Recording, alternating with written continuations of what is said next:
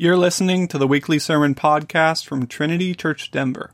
To find out more about Trinity, visit our website, trinitychurchdenver.org.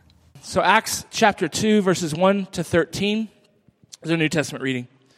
When the day of Pentecost arrived, they were all together in one place. And suddenly there came from heaven a sound like a mighty rushing wind, and it filled the entire house where they were sitting and divided tongues as of fire appeared to them and rested on each one of them. And they were all filled with the Holy Spirit and began to speak in other tongues as the Spirit gave them utterance. Now there were dwelling in Jerusalem Jews, devout men from every nation under heaven. And at this sound the multitude came together and they were bewildered because each one was hearing them speak in his own language. And they were amazed and astonished, saying, Are not all these who are speaking Galileans? And how is it that we hear each one of us, each of us, in his own native language? Parthians and Medes and Elamites, and residents of Mesopotamia, Judea, Cappadocia, Pontus and Asia, Phrygia and Pamphylia, Egypt, and the parts of Libya belonging to Cyrene, and visitors from Rome, both Jews and proselytes, Cretans and Arabians, we hear them telling in our own tongues the mighty works of God. And all were amazed and perplexed, saying to one another, What does this mean? But others mocking said, They're filled with new wine. This is the word of the Lord. Our sermon text for today is from Second Chronicles chapter 5. Thus all the work that Solomon did for the house of the Lord was finished. And Solomon brought in the things that David his father had dedicated and stored the silver, the gold, and all the vessels in the treasuries of the house of God. Then Solomon assembled the elders of Israel and all the heads of the tribes, the leaders of the fathers' houses of the people of Israel in Jerusalem to bring up the ark of the covenant of the Lord out of the city of David, which is Zion. And all the men of Israel assembled before the king at the feast that is in the seventh month. And all the elders of Israel came, and the Levites took up the ark. And they brought up the ark and tent of meeting, the tent of meeting, and all the holy vessels that were in the tent. The Levitical priests brought them up. And King Solomon and all the congregation of Israel who had assembled before him went were before the ark, sacrificing so many sheep and oxen that they could not be counted or numbered. Then the priests brought the ark of the covenant of the Lord to its place in the inner sanctuary of the house, in the most holy place, underneath the wings of the cherubim. The cherubim spread out their wings over the place of the ark, so that the cherubim made a covering above the ark and its poles. And the poles were so long that the ends of the poles were seen from the holy place before the inner sanctuary, but they could not be seen from outside. And they are there to this day. There was nothing in the ark except the two tablets that Moses put there at Horeb, where the Lord made a covenant with the people of Israel and when, when they came out of Egypt. And when the priests came out of the holy place, for all the priests who were present had consecrated themselves without regard to their divisions, and all the Levitical singers, Asaph, Heman, and Jeduthun, their sons and kinsmen arrayed in fine linen, with cymbals and harps and lyres, stood east of the altar with 120 priests who were trumpeters. And it was the duty of the trumpeters and singers to make themselves heard in unison in praise and thanksgiving to the Lord. And when the song was raised with trumpets and cymbals and other musical instruments, in praise to the Lord, for he is good, for his steadfast love endures forever. The house, the house of the Lord, was filled with a cloud so that the priests could not stand to minister because of the cloud. For the glory of the Lord filled the house of God. This is the word of the Lord. Good morning. Can you hear me? Yeah. Good. I am very honored to be with you this morning. Uh, Brian already said some nice things about me, so I'll say some nice things about him briefly. Tit for tat. Uh, when you're in a church, you're just doing the things the church does. People are up here singing, people make coffee. Some of you serve in different capacities. You give, you pray, you do the things you do. It's helpful for people to come from the outside from time to time to give you a bit of a broader perspective. So let me just do that very briefly. Um, you are a part of a church that is very significant and what I believe God intends to do in this city. I know it doesn't feel like that on a normal, boring day because most of the work that transforms the world is mundane, it's day to day kind of work. But I want to commend to you your pastor and his family. um, I count Brian a friend. There's a uh, an old monk. You know, you, you always know you're going to hear something smart when it's old dead guys. Old dead guy named uh, Aelred of Rievaulx. He was from the 12th century. He wrote a beautiful piece on friendship. One of these things about friendship, he says there's all kinds of different friendship, and the hardest kind of friendship to find are spiritual friends. You know, you have a spiritual friend when every time you're in their presence or you're with them, they call the kingdom out of you. They call what Jesus is doing out of your life.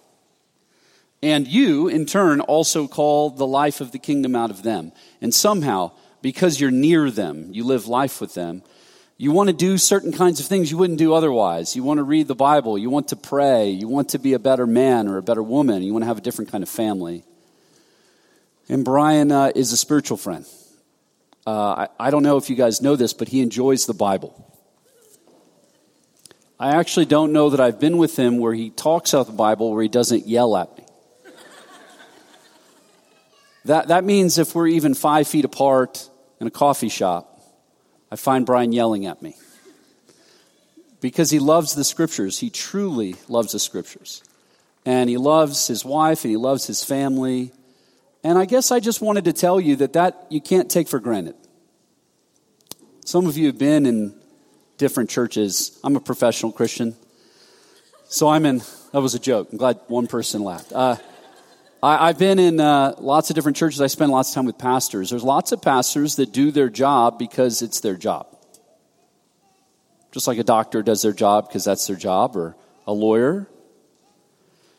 You've been given a gift when you find a pastor that loves Jesus and then loves his church accordingly. And I've been with Brian in too many rooms where he talks about you, he prays for you, he asks for God to do things in you and through you because you've been given a gift. So, if you've not uh, rightly thanked him and his family uh, recently, you probably should. He's shifting around like Jay. Just get on with the sermon. I, I just, I just want to say, you've been given a gift, and gifts need to be tended to and stewarded. So, for what it's worth, I commend your pastors and your elders to you. These are good people. that are a gift to our city and to you, uh, this church. So now I'm going to say some things. Uh, I listened to this entire series. Do you guys listen to the podcast? Yeah, I listened to the whole series uh, this week because I really enjoyed it.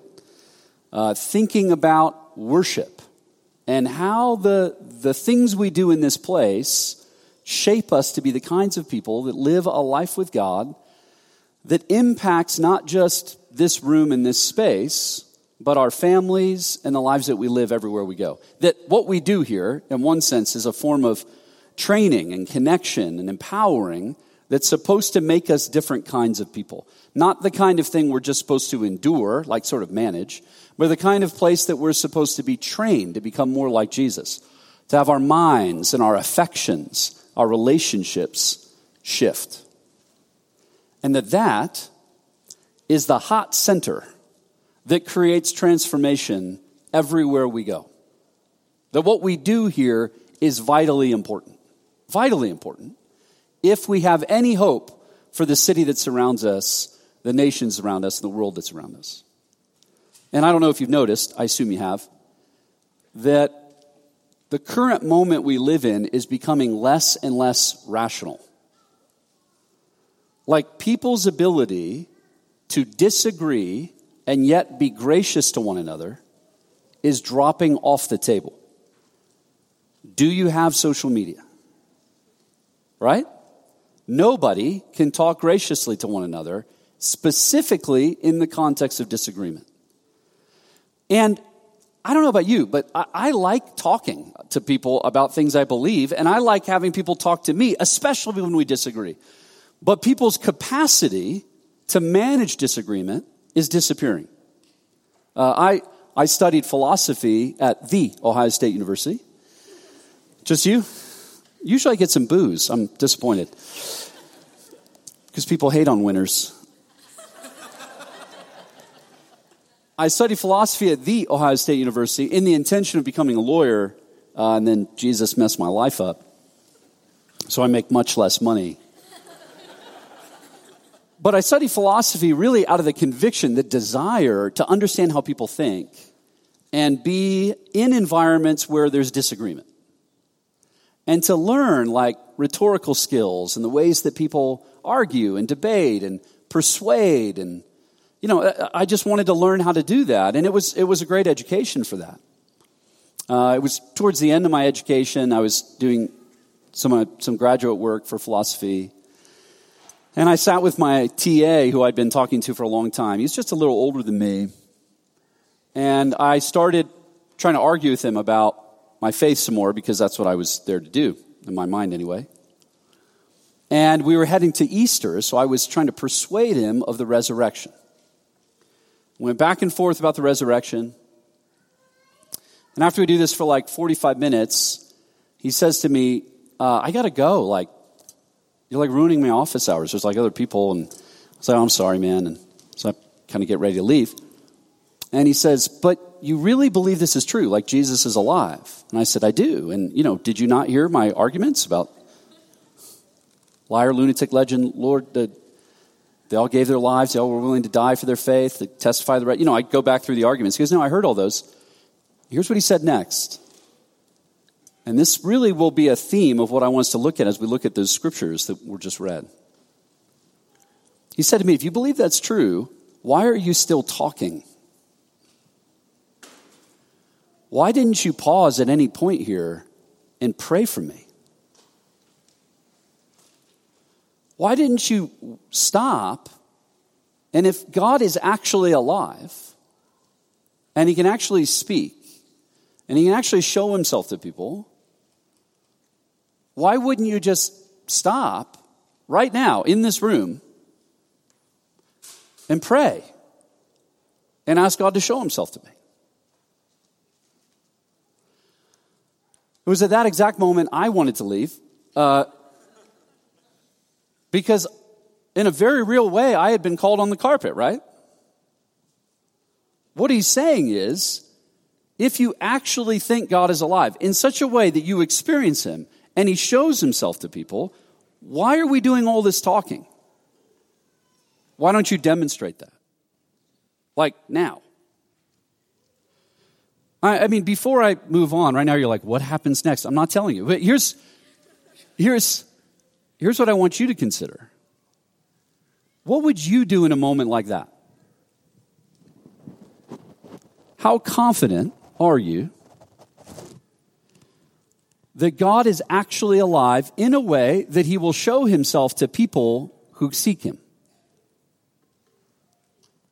I would like to suggest to you this morning that you are as confident to do that out there as you're experiencing the life of God in that way in here. To the degree that you believe that God inhabits the praises of his people, uh, that these things that we do here actually put us in the presence of God in a way that's tangible, is real, is the degree to which you have confidence that God is with you in all the other ways you live your life. Uh, I mean, let me put it more succinctly. If we aren't encountering the living God in all this stuff we're doing here right now, what confidence do we have that we will encounter him out and about when people don't share our assumptions? When we're not pulling together? When there are people that are overtly and intentionally resisting us? My hunch is your confidence is really low. Right now, there's some of you going, this isn't very encouraging. Why is, why is he being so hard on it? He doesn't, he doesn't even know me. Yeah, okay. We just went through a series of beautiful things, and we will continue to this morning, all of which are entirely dependent upon your expectations and your invitation of the living God. No one can do a set of things to you if you simply, you, don't decide to turn your heart towards Him in worship. This series, the series Brian's been doing, I really enjoyed. If you haven't listened to it, you really should listen to it because I think the pieces fit together nicely. Actually, the thing I want to talk about today, I think is a nice continuation from what we've been talking about and even the first talk, where the pictures in the scriptures of what it means to be the gathered people of God fit within the holistic story of God. Moving from the garden, where God is perfectly connected to people, and it goes horribly wrong. But you notice that as they move towards the tabernacle and towards the temple, the images of the garden find their way all the way through the tabernacle and the temple, right? Because what we're doing when we worship is remembering a moment where we had perfect communion with God before that was distorted.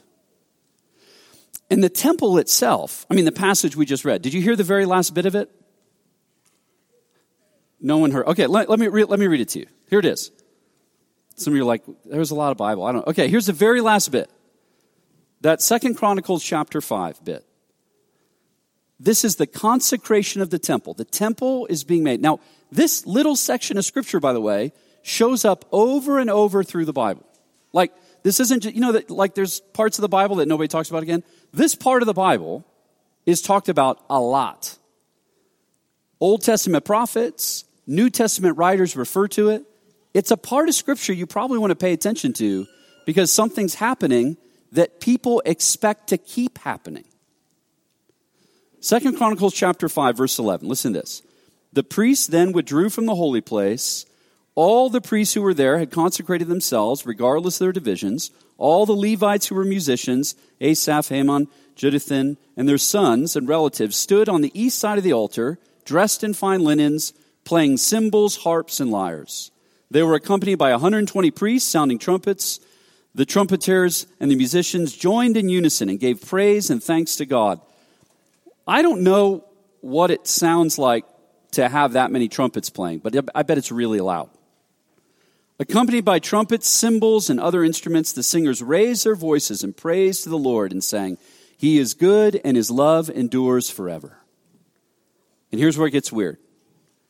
Then the temple of the Lord was filled with the cloud, and the priests could not perform their service because of the cloud, for the glory of the Lord filled the temple.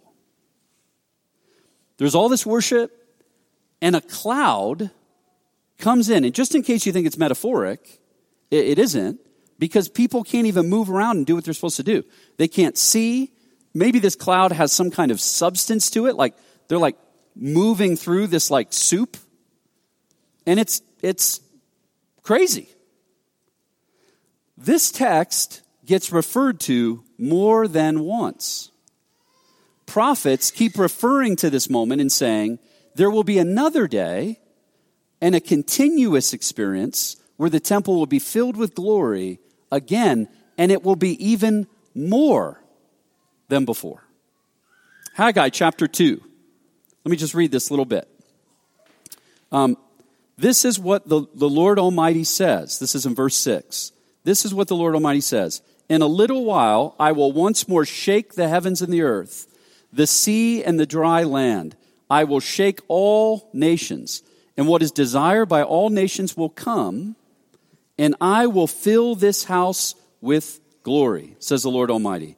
The silver is mine, the gold is mine, declares the Lord Almighty. The glory of this present house will be greater than the glory of the former house. What's the former house? The text we were just reading about. Says the Lord Almighty, and in this place I will grant peace, declares the Lord Almighty. Haggai, a prophet, says, we're building this other little temple after the other one has been kind of beat up in the exile. We're coming back, it's being rebuilt, and this temple will be more full of glory than the last one. Now, it's indicated on one condition. If you didn't see it, let me read it again. It says, I will shake the nations, and what is desired by all nations will come, and I will fill this house with glory. Okay, so, for those of you who aren't Bible scholars, you might not know what the desire of the nations would be. There's all kinds of people who argue about this. New Testament writers refer to this passage, and the early church refers to this passage in Haggai 2 and says, the desire of the nations, or it can be translated, the consolation of all the nations. Like the reconciling of the nations. which they want, will be Jesus Christ himself. Jesus will come, and then all of a sudden, this old glory will pale in comparison to the new glory that will fill the temple. Now, this is important because in the Second Temple Judaism, different Pharisees, writers, they're arguing about how will this glory come. They're making interpretations of the desire of the nations. And New Testament writers take this passage and a lot of passages like it, whether it's from Joel or from Ezekiel, and they say, no, no, no, no. It's not like an actual temple that's going to be filled. The people of God become the new temple. And the new temple is filled with the presence of God, the power of God, to transform all the nations, and all the nations will be welcome. So all of these little pictures keep stacking on top of each other. Uh, you've looked at this passage before. I'm sure you memorize every single one of Brian's sermons, so I need not read it to you. But I'll read it to you anyway. 1 Corinthians chapter 3, that was also a joke. 1 Corinthians chapter 3, verse 10, Paul writes it like this by the grace God has given me, I laid a foundation as a wise builder, as someone else is building on it. But each one should build with care, for no one can lay a foundation other than the one that's been laid, which is Jesus Christ. If anyone builds on the foundation using gold, silver, stones, wood, or hay or straw, their work will be shown for what it is, because the day will bring it to light. It will be revealed with fire, and the fire will test the quality of each person's work. If what has been built survives, the builder receives a reward. If it is burned up, the builder will suffer loss, yet he will be saved, even though only as one escaping through the flames. Okay, so Paul describes building the church like a builder. And just in case you don't know what he's doing, he makes it crystal clear after this. He says, Don't you know that you yourselves are God's temple? That God's Spirit dwells within you. If anyone destroys God's temple, God will destroy that person. For God's temple is sacred. You are together that temple. My point is, each of these illusions is looming large in the story of the Bible. And at every point that people are talking about the temple or the tabernacle, they overtly refer to the presence and the power of the Holy Spirit filling the temple. In other words, the temple isn't just a place that they do things, like they sacrifice stuff and they sing songs, and you try and make things work a certain way. The temple is inherently a place that you, as the people of God, are to expect an encounter with God. Like, there's no way that a New Testament writer is thinking about like what it means to be the church as a fulfillment of the temple where you're just sort of like going through the motions. Uh, furthermore, it's not just like the old temple, it's supposed to be way, way more. And every single time they get a chance to tell you this, whether it's in First Peter, where Peter's like, You're living stones. You're being put together to house the Spirit of God. Like, God's Spirit is meant to work in and through you. Peter makes that argument. Uh, this, this image looms so heavily all through the Gospels. Uh, John chapter 1, when, when John is talking about Jesus, he says, God has come and tabernacled among us. Mean, meaning, the Spirit of God is now come in Jesus to shape the world anew.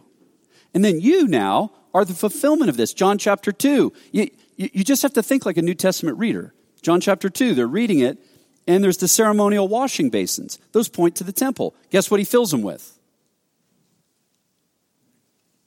What, what, what, what do they get filled with in John chapter 2? He turns water into wine. That's right, wine. So Jesus, Jesus then takes this kind of old ceremony and fills it with wine. John chapter 3, he's arguing with Nicodemus. He talks about the Spirit of God is supposed to come to refresh people. Then you get to John chapter 4, where he's arguing with the woman at the well. And what does she do? She makes it about worship. It's the last text I'll read you. Do you remember the story of the woman at the well? She starts arguing with Jesus, and they're going back and forth. And he like calls her out, like, go call your husband. She goes, I don't have a husband. He goes, that's right. Man you're with isn't your husband, nor were the other guys either. And she's like, I can see you're a prophet. Let's change this conversation quickly. I'm wondering about worship. What? I, you know. dodge, get out of this thing. Your people say that you know where to worship and it's supposed to be in Jerusalem.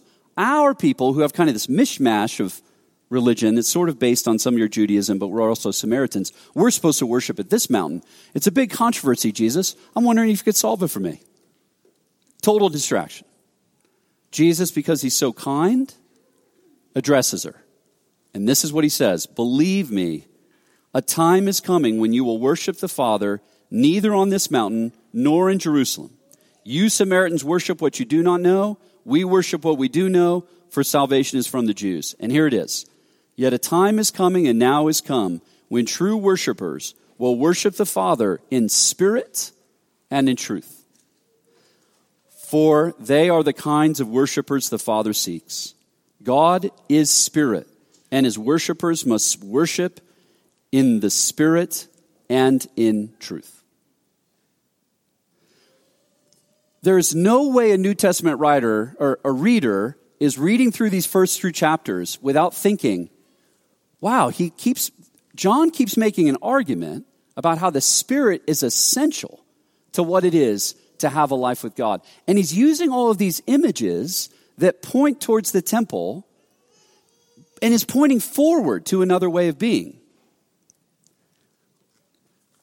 If you haven't heard what I'm trying to say, let me say it really clearly. The idea that you would show up in a place like this and seek to worship God and not come anticipating an encounter with the living God means you're simply not understanding what's offered to you in Jesus Christ. You show up in a place like this, and these people do incredible work to build all these nice little ways that we can, we can think about the Bible and sing the scriptures and confess our sins, joining with the traditions of thousands of years of people. But only you can decide if you've come to this place to meet with the living God. No one can do that for you.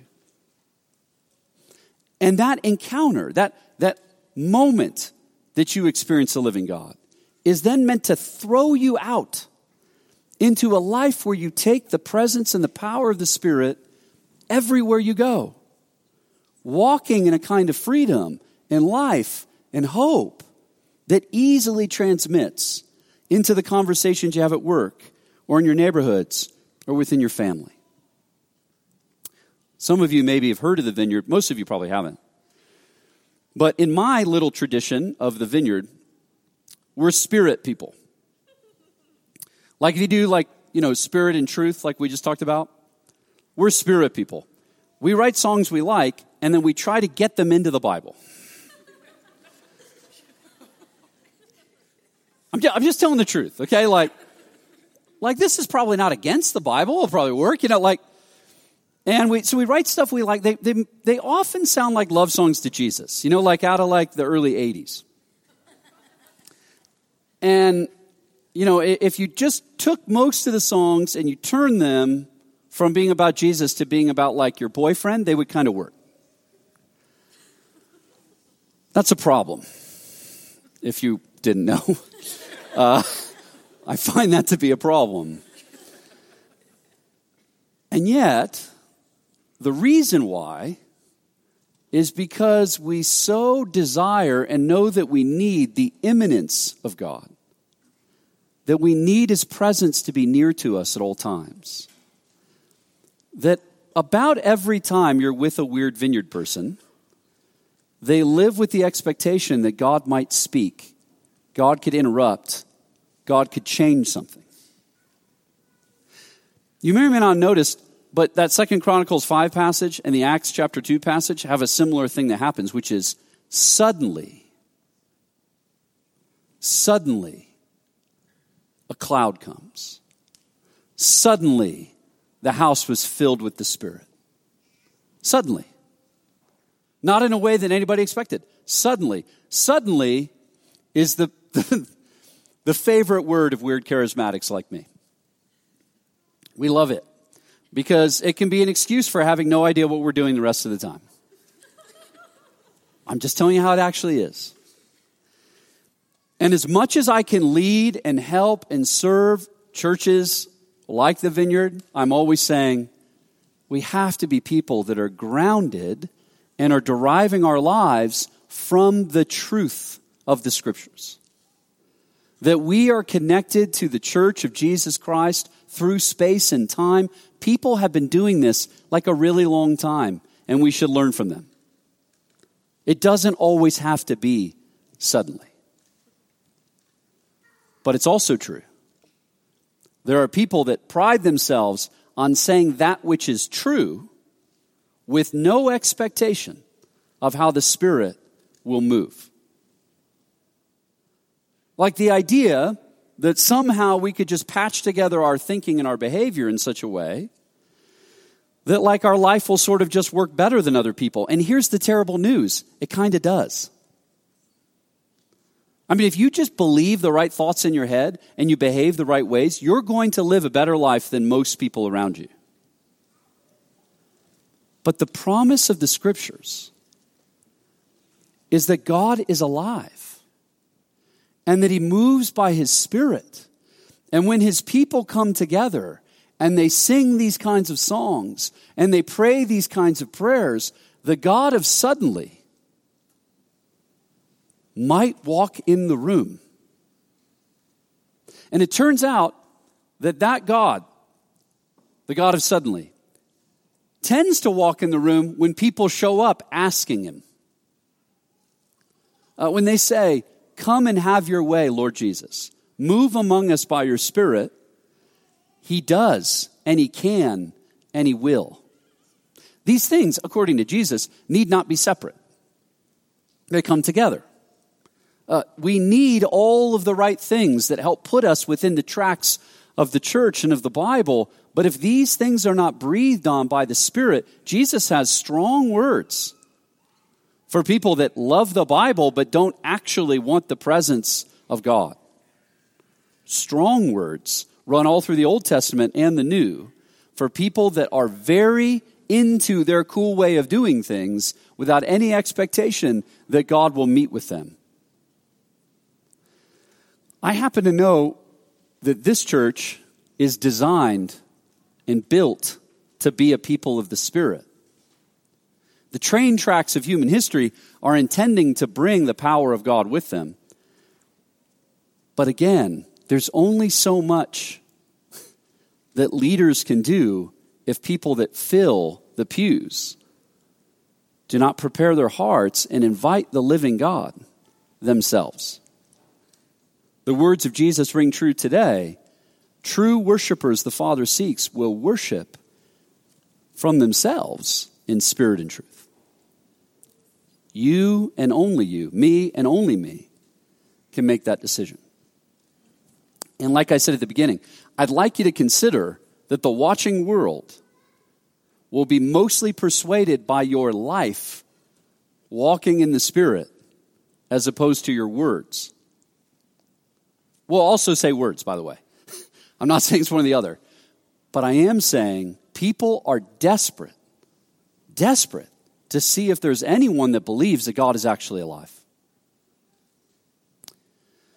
Finish with a story. Uh, there's a guy, an atheist, I've been sharing my faith with for like, I don't know, a decade. And we've read everything. You know, Reason for God. Eh, you know, we switch, we go back and read books. I read Sam Harris, he'll read Tim Keller. It's, it's very boring. And we go back and forth because he thinks he's really smart and I think I'm really smart, so we just argue all the time. So we're doing that for like a really long time. And so I eventually invite him to this thing we run, maybe you've heard of it, it's called Alpha, where you walk through these things, you have conversations. So I thought, whatever I'm doing is not working, come to this thing. So he's like, sure, I like you, I'll go have dinner. So we go through this Alpha course where they kind of make cases for, you know, the resurrection and for the Bible, and we're going through it. And he mostly is just destroying everybody at his table every single week. I start thinking, I think I might be moving people away from Jesus because this, I invited this guy. This might be a mistake. Well, anyway, most of the way through the Alpha thing, you do a, a retreat. And at the retreat, you talk about the presence and the power of the Holy Spirit. And so he comes. And I do the first talk, and he grabs me right after the first talk, and he goes, I think I can see what's happening here. I said, What's happening? He goes, You're going to make this moment You're going to ask people, do they want to receive prayer that they might have an encounter with God? And I want you to know, I'm not going to do it. I'm not doing it. I think you're trying to do something that I don't want to do. I said, You don't have to do anything you don't want to do, man. I, I don't care. You've known me a long time. I don't do whatever you want. He goes, I'm just saying right now, I'm not doing it. I said, Great. You want to leave now? You leave. You don't have to be here. Nobody's keeping you here. He said, No, no, I, I want to be informed. It's good to be informed. I said, Great. So I do the next talk, and sure enough, we say, There's some of you that are believers, some of you aren't. Some of you aren't sure what you think about any of this, but you'd like somebody to pray with you and pray for you. We'd love to pray for you and ask for God to show himself to you that you might experience the life of, his, of the Spirit. And this guy, his name's Alex, pops to his feet. And it's like, I don't know, it's probably 100 people in the room. It's like 30 some people. So I walk, I walk right to Alex. I go, What are you doing? He goes, I don't know, man. You know, I mean, I, this isn't real. So what's, what's it going to hurt? I said, That doesn't make any sense. I don't know what we're doing right now. I go, dude, I can't, God's not going to make you do something you don't want to do. And he kind of quiets his heart and he goes, if this is real, I, I really want this to be true. Could you pray for me? He said, sure. So I just put my hand on his shoulder and I said, Alex, be filled with the Spirit. And he just fell to his knees and he just started sobbing uncontrollably. Alex leads in our church now, by the way. But it was so weird that week because he called me maybe a day later and he goes, Jay, you might not, I, I got to explain something to you. I yeah, he goes, this is real. like, this is real like the way gravity's real. And I'm like, I know. He's like, no, no, no. Not like, this is probably helpful. This is real. And I went, I know, dude. What? And then I'm thinking, what have I been doing all this time? Like, I, uh, that very next Sunday, he'd been coming around church. Very next Sunday, he shows up and he's sitting in the front and he's just sobbing. And he grabs me and he goes, Are these the worship songs we've been singing? I said, These are the same worship songs. He goes, Dude, these are beautiful. They're beautiful. And I went, Yeah, they're, they're the same ones. Actually, right, right before that, I've been thinking, This is going terribly. You know, like there, it'd been a bad worship set. Like, this is so bad. I'm just confessing, right? Like I'm telling you my real story. This is what really happened. Well, this is going so bad. But the difference was it wasn't about the music, it was about what the Holy Spirit was giving him grace to do. And from that minute to this one, Alex is a constant encouragement to me because he believes God is alive in a way that has reminded me how he's alive. Like, like that worship is really my choice to worship a God who gave his life for me, who's alive and has poured out his spirit. That's a decision I make. And Alex, uh, you know, just runs around destroying people's lives because he actually loves the Lord. Have you been around somebody like that lately? Would you like to be someone like that? I, I, I, guess all I'm asking God for for you today is that your appetite would be whetted. Something inside of you would say, What would it look like for me to just want to remember afresh the vast love of God for me? Paul makes an argument. We know the love of God by the Spirit of God that's poured into our hearts. And all that you do here, all that we try to do as the people of God requires the Holy Spirit working in and through us. We need not let go of truth. I mean, some of you are like, oh, he's trying to make us a weird vineyard person. No. Be you. Because honestly, I'm, I'm trying to be more like you. But invite the presence and the power of the Spirit to animate every bit of who you are, and you might be surprised by the God of suddenly. Can I pray for us? So, Holy Spirit, we acknowledge that you're here with us. We believe, God, that you've done something through your Son that makes it so that we can boldly approach you.